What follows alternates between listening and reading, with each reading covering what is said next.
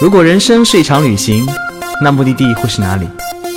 你可以选择带着疑问留在原地，也可以有多远浪多远。本节目由全宇宙最会玩的稻草人旅行推出，我们有超奇葩的年龄限制，只做年轻人的小团队旅行，坚持路线原创，85% 以上的队员来自于朋友推荐。关注微信号稻草人旅行，和我们一起出发，爱上这个世界。行走的简单和纯粹，是只有双脚才能抵达的风景，是某个转角迎面而来的惊喜和迎风而生的热泪盈眶。当你听不到微信的提醒，听不到喇叭的轰鸣，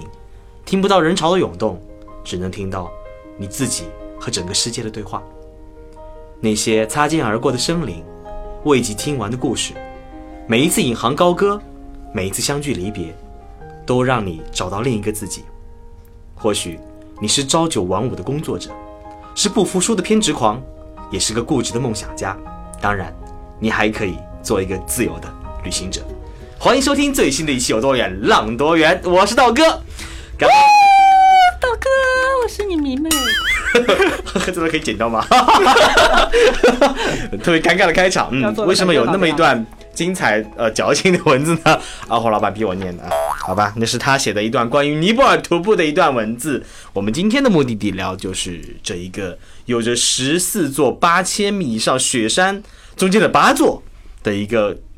道哥心头肉的目的地——尼泊尔，也是我们第4次聊起这一个目的地了。我们今天请来的是刚刚带完尼泊尔路线的领队老公。Hello， 大家好，我是老公。My English name is husband。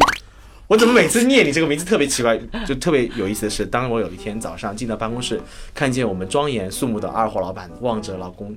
大声的叫：“老公，过来一下嘛！”哇，我整个人那个肉就起了一层厚厚的鸡皮疙瘩。对，二货老板特别适合叫老公这个称呼。他真的确认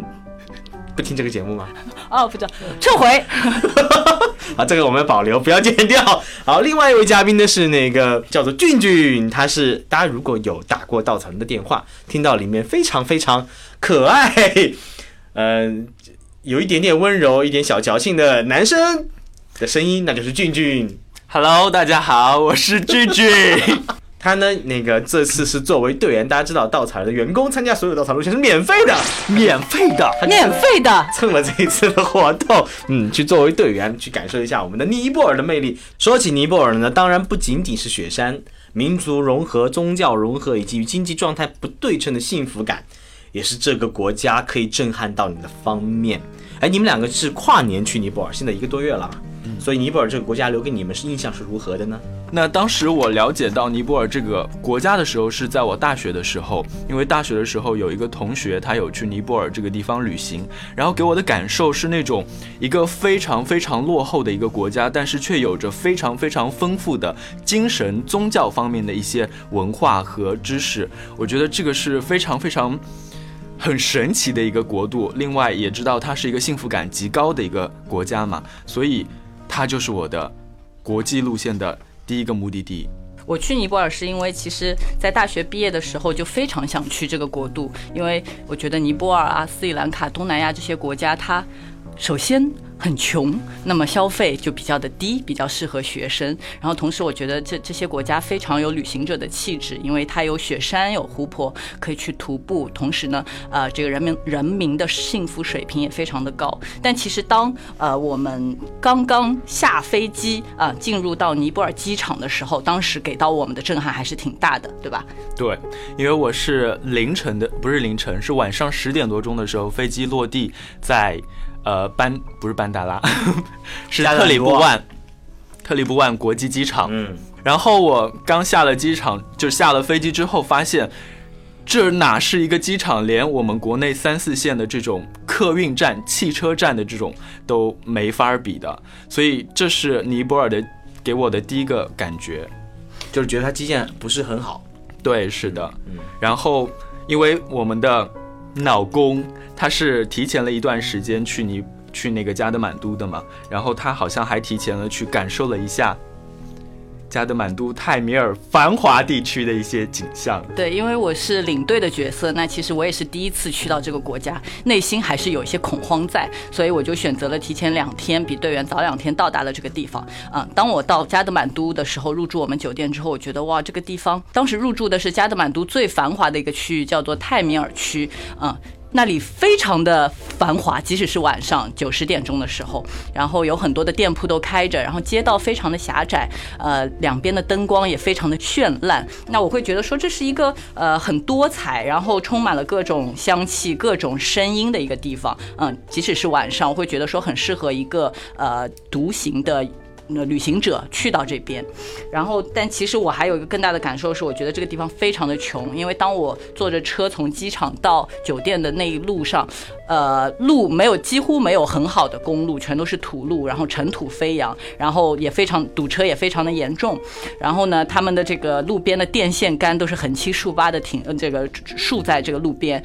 我之前去之前，我也知道说这个地方，因为尼泊尔是全世界最穷的国家之一嘛，这地方他们的能源非常有限啊。首先就是电的能源非常有限，基本上在每个酒店，你可能它还会甚至贴一张这个停电表在大堂的门口，每一天都会有停电的情况发生啊。这个是我对于加德满都的第一个印象。好，所以你刚刚主要讲的是对机场、对基础建设、对酒店等等的第一印象，其实就是一个感觉还算一个比较不是那么发展的好的国家，但这样的一个国家其实人民很幸福哎。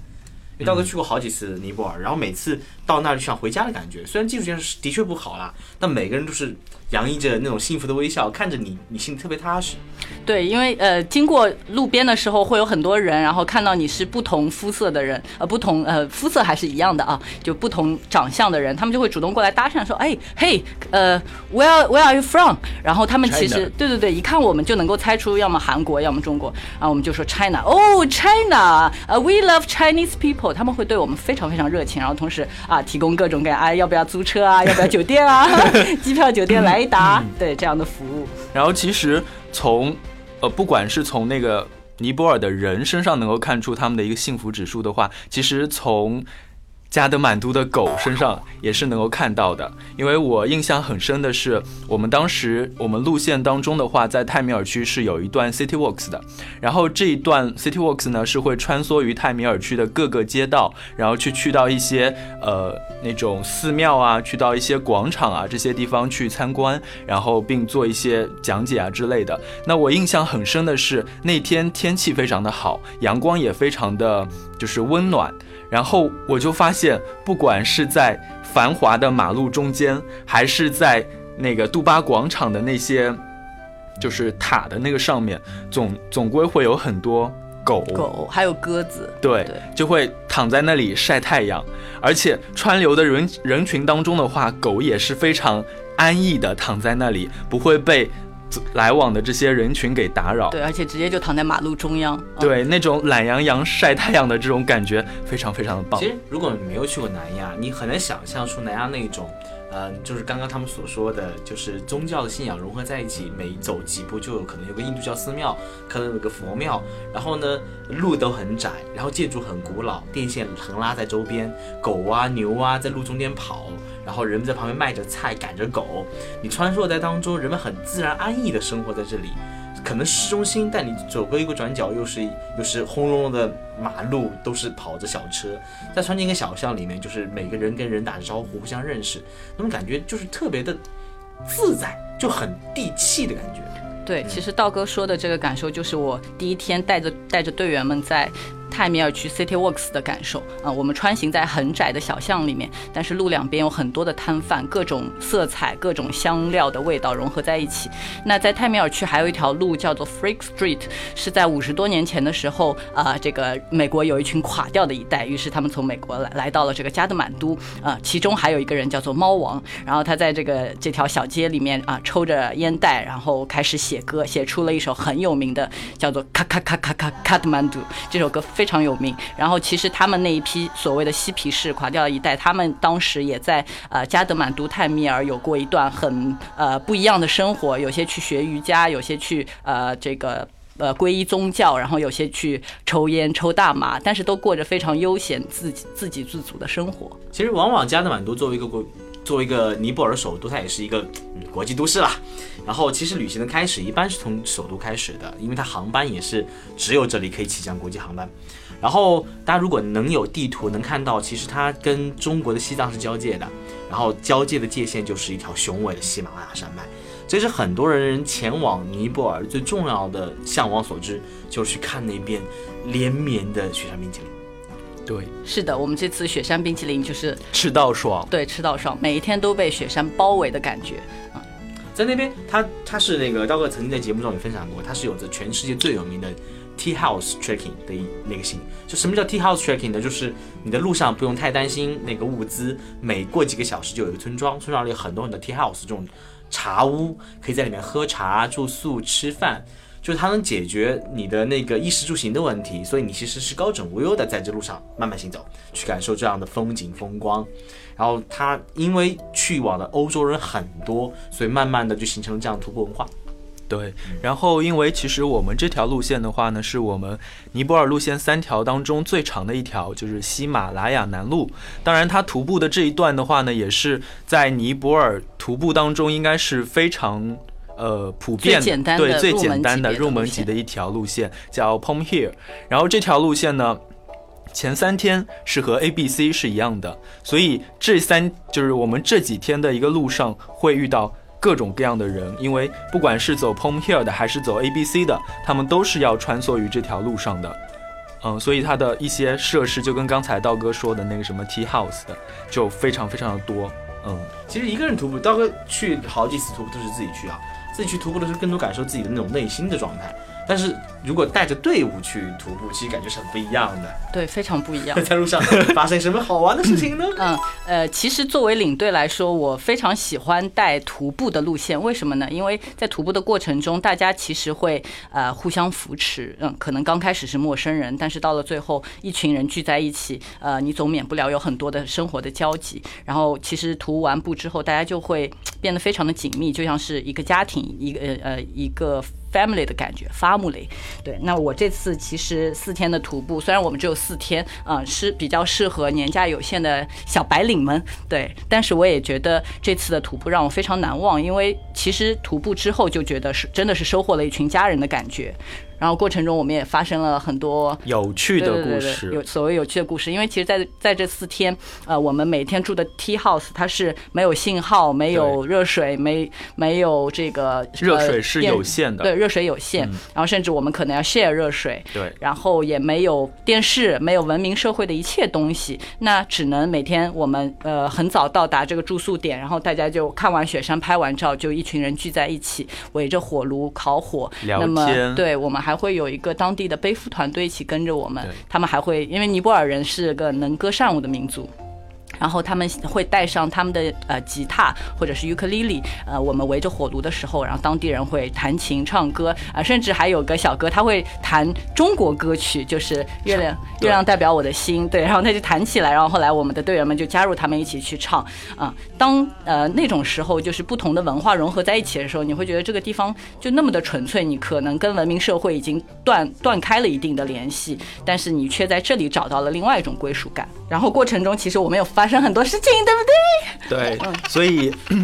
所以我现在是要来说一说我们整个徒步的过程当中会有一些你意想不到的一些东西。意想不到的啊，首先就是艳遇啦。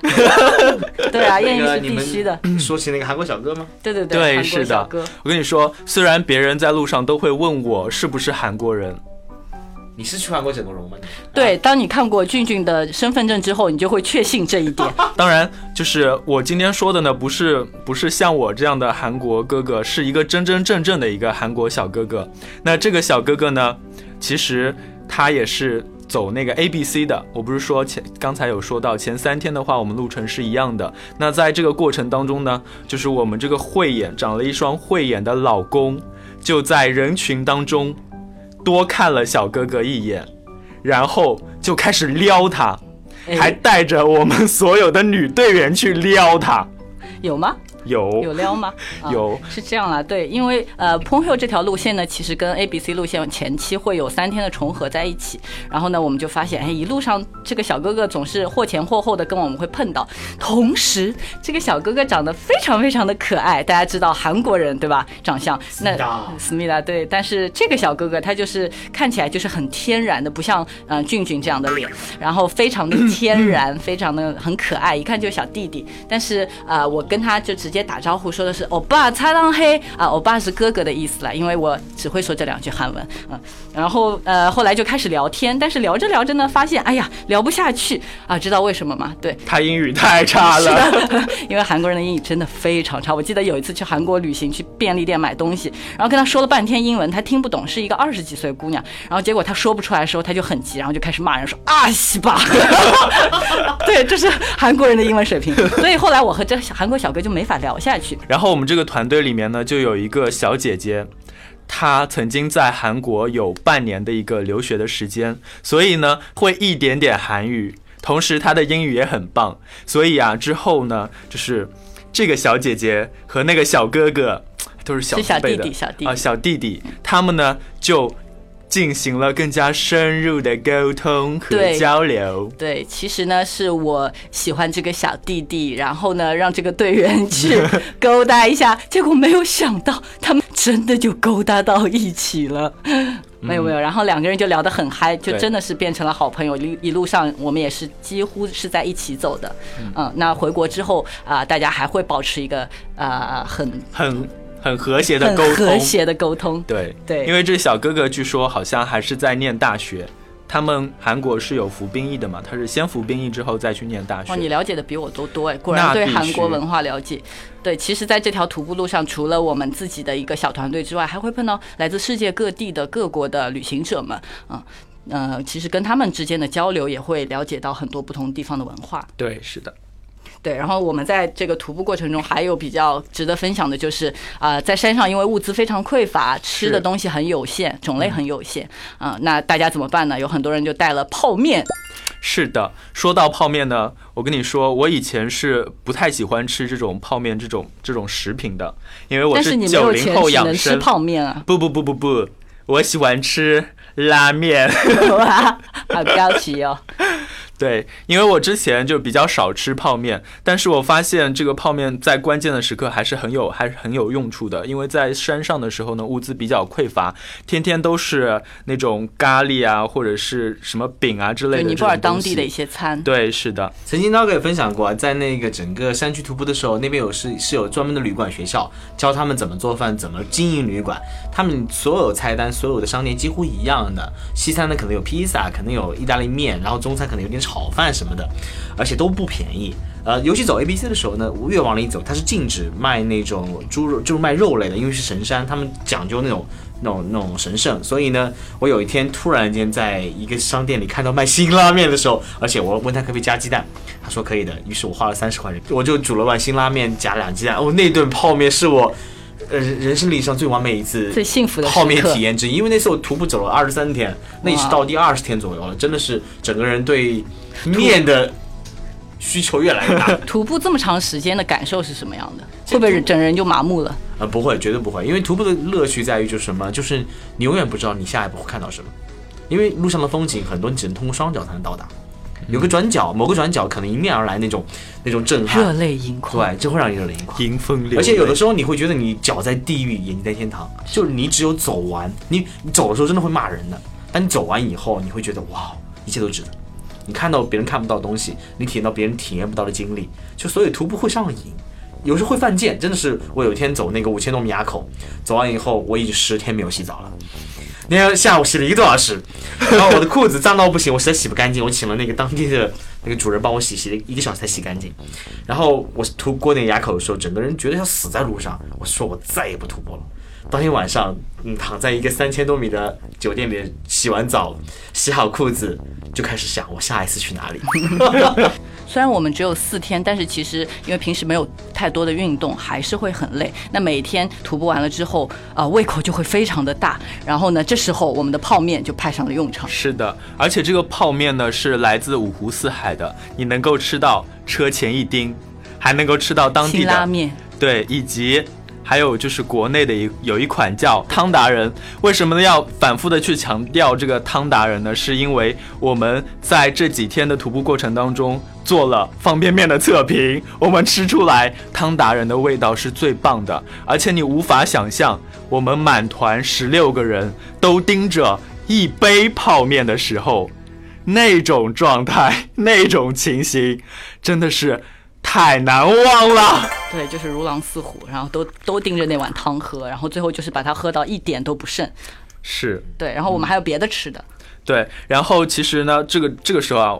我真的要夸一夸我们这个老公，为什么呢？因为其实我们团里面的话，还有很多小伙伴就是那种中国胃嘛，不太能够接受天天吃咖喱的这样子的东南亚的这种饮食。那我们老公在徒步的过程当中，就贴心的拿出了他从国内扛过去的自热火锅，此处应该有掌声。哦，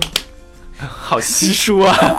对，好冷啊。因为我跟你说，在那个物资比较匮乏的山上，如果能够拿出这么一个自热火锅来说的话，真的是幸福到飞起。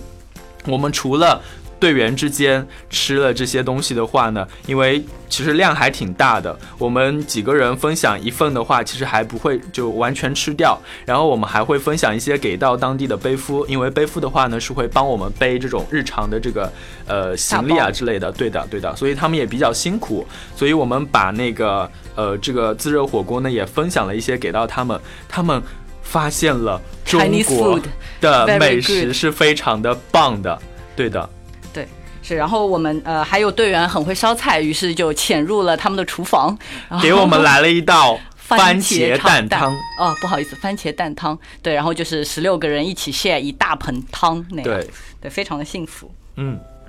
然后其实徒步过程当中，我刚刚也说了，你能看到很多很多不一样的风景，体验很多不一样的风土人情。但其实我相信旅行当中还有一些很打动人的瞬间，我记忆特别深刻。那时候走的时候，就每天晚上都跟那些跟你步伐相同的人在同一个地方遇见。你们每天刚开始可能只是会面一笑，但见得久了就开始聊天，聊到你去过哪里，你从哪里来，你将哪里去，然后你喜欢什么，你有什么样的共同经历。每次聊到这个时候，你都会心里就是真实发自内心那种简单的幸福感。然后我相信人多的时候的话，那种晚上可以把自己的人生家当聊完一遍的感觉。因为每人其实到那很早，一般5、6点到了，然后又没有什么娱乐设施，其实就只有聊天。对，然后其实我们过程中也会跟队员去聊他们的经历。然后有一个女生在刚开始的时候，其实她是比较的相对来说性格比较的内向一点，对，不太跟我们大家玩在一起。但是后面在徒步过了几天之后，我们大家都发现说这个人有一点变化，她开始想要融入大家。然后后来沟通了之后才觉得啊、原来是她被大家所感动。那为什么会被感动？因为在过程中他自己也是身体不是很舒服，然后后来发现就是很多的男生们会负担起这个责任，说哎，你是不是不舒服，我来帮你背个包吧，然后我来帮你拿着水吧。然后如果说有一些很难走的路段，甚至会把姑娘扶过去。然后呢除了男生这样帮忙之外，还会有小姑娘然后过来轻轻的在他旁边问，哎，你还行不行啊，能不能坚持的下来。然后当姑娘听到这么多人，这么多陌生人去给予他关怀的时候，他会觉得哦，原来这个世界不像他原来的一些经历、生活或者工作经历那么的人际的冷漠啊、他从中感受到了很多的温暖，于是被我们打开了。所以很多时候，所谓高端洋气上档次，只是你自己给自己加了一个枷锁或者一个标签。你很多时候自己会觉得我是高端的人，我要高高在上、冷孤傲、冷漠，很显示我内心的不一样。当你撕下面具、撕下标签以后，在每个人面前，你可能找到自己最初心的样子。是的，就人与人之间的隔阂就没有。是的，我觉得我们的旅行就是有这种魔力，一群人在一起，然后慢慢的就会融在一起，放下你平时的一些束缚和面具。好，刚刚聊了那么多尼泊尔那个雪山下的徒步的感受啊，其实尼泊尔除了刚刚说的人文、宗教、雪山，还有一个非常值得吸引人的地方，就是在南部那些自然保护区。尼泊尔呢是有非常多野生动物生活的地方，最有名的就是奇他旺国家公园。对，我们当时的话呢，去奇旺的话是体验了好几种不同的这种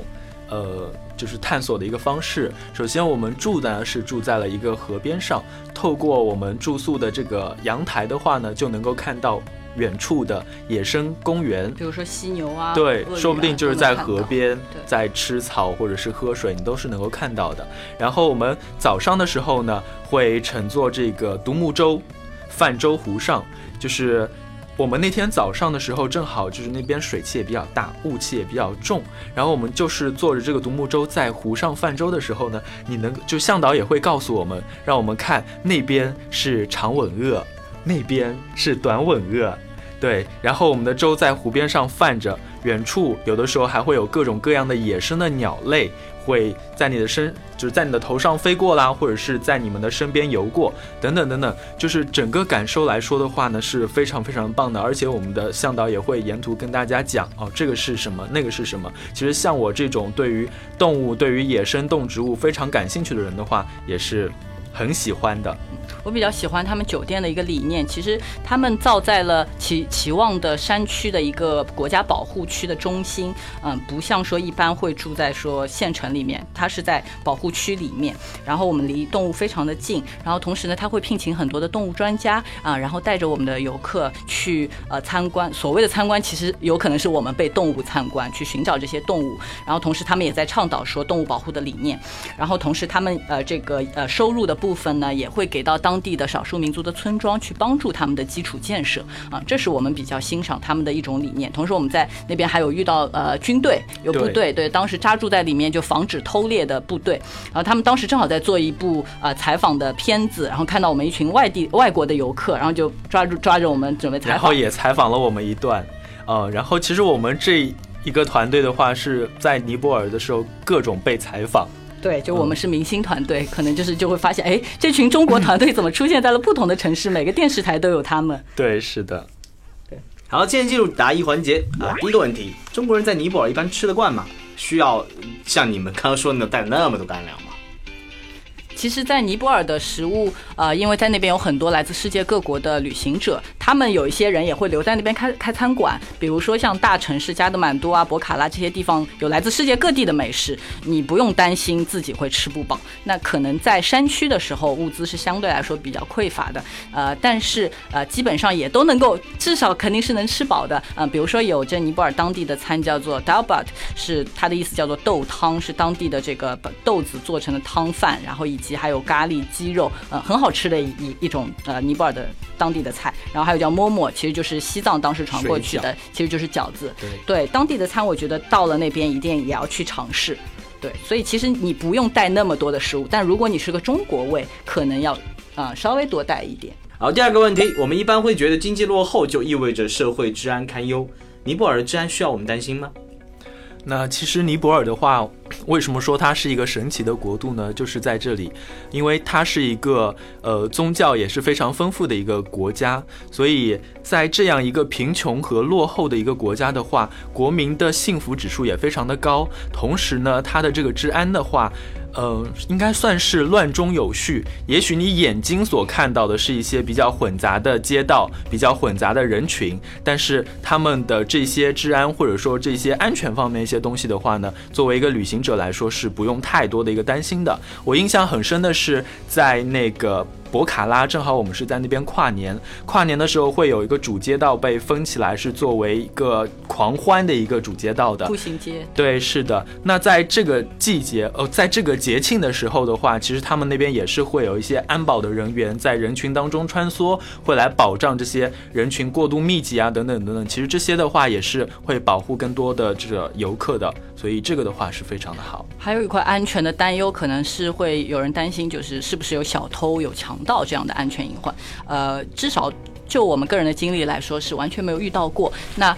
我想说的是，其实因为尼泊尔是一个建立在宗教信仰之上的一个国家，他们内心每一个人心里面都有很强大的信仰的约束。我也相信说每一个人他们都觉得说应该是自己通过劳动去获得自己应该获得的收获，而不是通过其他一些方式去获得。那当地的向导也是我的一个男神非常喜欢的一个尼泊尔人，他也一路上一直在跟我分享想说，他觉得尼泊尔这个国家就是建立在信仰之上，如果信仰gone，那就一切都没有了。他说也希望说我能够告诉更多的中国人说尼泊尔是这样一个很纯粹的地方，希望有更多的人能够过来。那他现在也在做相关的这个尼泊尔的当地的旅游的教育，希望能够让当地的这个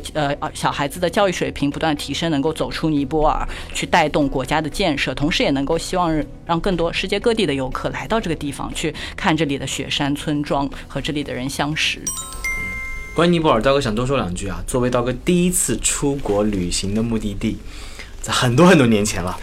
然后那时第一次去的时候，无论是经历过罢工，经历过很多很混乱的事情，但是我记忆当中永远是当地人的微笑，雪山王国那种气派大气，人面对着这样大气风景显示出来那种心中的包容跟大气，让我永远难忘。所以这也是我一个一定会一去再去并且付诸行动的国家，值得你真正去前往去感受。感谢两位做客，我们今天节目到此结束。道哥每周都会从稻草人旅行微信公众号、微博和知乎抽取往期大家留下的疑问，让嘉宾一一作答。那我们今天节目到此结束，下期再见，拜拜。拜拜。